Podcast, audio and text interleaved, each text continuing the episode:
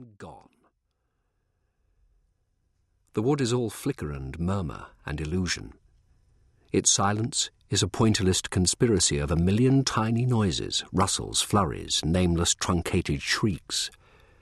Its emptiness teems with secret life, scurrying just beyond the corner of your eye. Careful. Bees zip in and out of cracks in the leaning oak. Stop to turn any stone, and strange larvae will wriggle irritably while an earnest thread of ants twines up your ankle. In the ruined tower, someone's abandoned stronghold, nettles thick as your wrist, seize between the stones.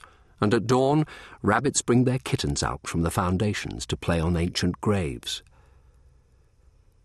These three children own the summer. They know the wood as surely as they know the micro landscapes of their own grazed knees. Put them down blindfolded in any dell or clearing, and they could find their way out without putting a foot wrong. This is their territory, and they rule it wild and lordly as young animals. They scramble through its trees and hide and seek in its hollows all the endless day long, and all night in their dreams. They're running into legend, into sleepover stories and nightmares parents never hear. Down the faint lost paths you would never find alone, skidding round the tumbled stone walls, they stream calls and shoelaces behind them like comet trails. And who is it waiting on the river bank with his hands in the willow branches, whose laughter tumbles swaying from a branch high above? Whose is the face in the undergrowth, in the corner of your eye, built of light and leaf shadow, there and gone in a blink? These children will not be coming of age, this or any other summer. This August will not ask them to find hidden reserves of strength and courage as they confront the complexity of the adult world and come away sadder and wiser and bonded for life. This summer has other requirements for them.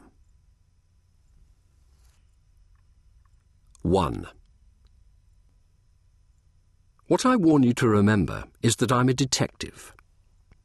Our relationship with truth is fundamental but cracked, refracting confusingly like fragmented glass. It's the core of our careers, the endgame of every move we make, and we pursue it with strategies painstakingly constructed of lies and concealment and every variation on deception. The truth is the most desirable woman in the world, and we are the most jealous lovers, reflexively denying anyone else the slightest glimpse of her. We betray her routinely, spending hours and days stupor deep in lies, and then turn back to her holding out the lover's ultimate Mobius strip. But I only did it because I love you so much. I have a pretty knack for imagery, especially the cheap facile kind.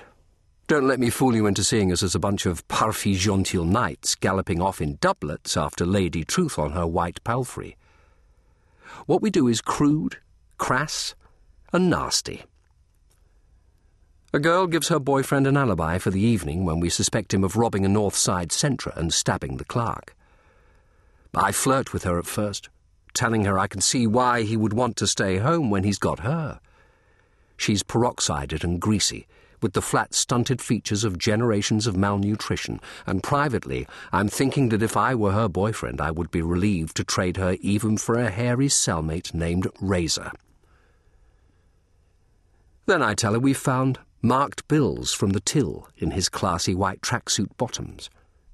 And he's claiming that she went out that evening and gave them to him when she got back. I do it so convincingly, with such delicate cross hatching of discomfort and compassion at her man's betrayal, that finally her faith in four shared years disintegrates like a sandcastle. And through tears and snot, while her man sits with my partner in the next interview room saying nothing except, fuck off, I was home with Jackie, she tells me everything from the time he left the house to the details of his sexual shortcomings.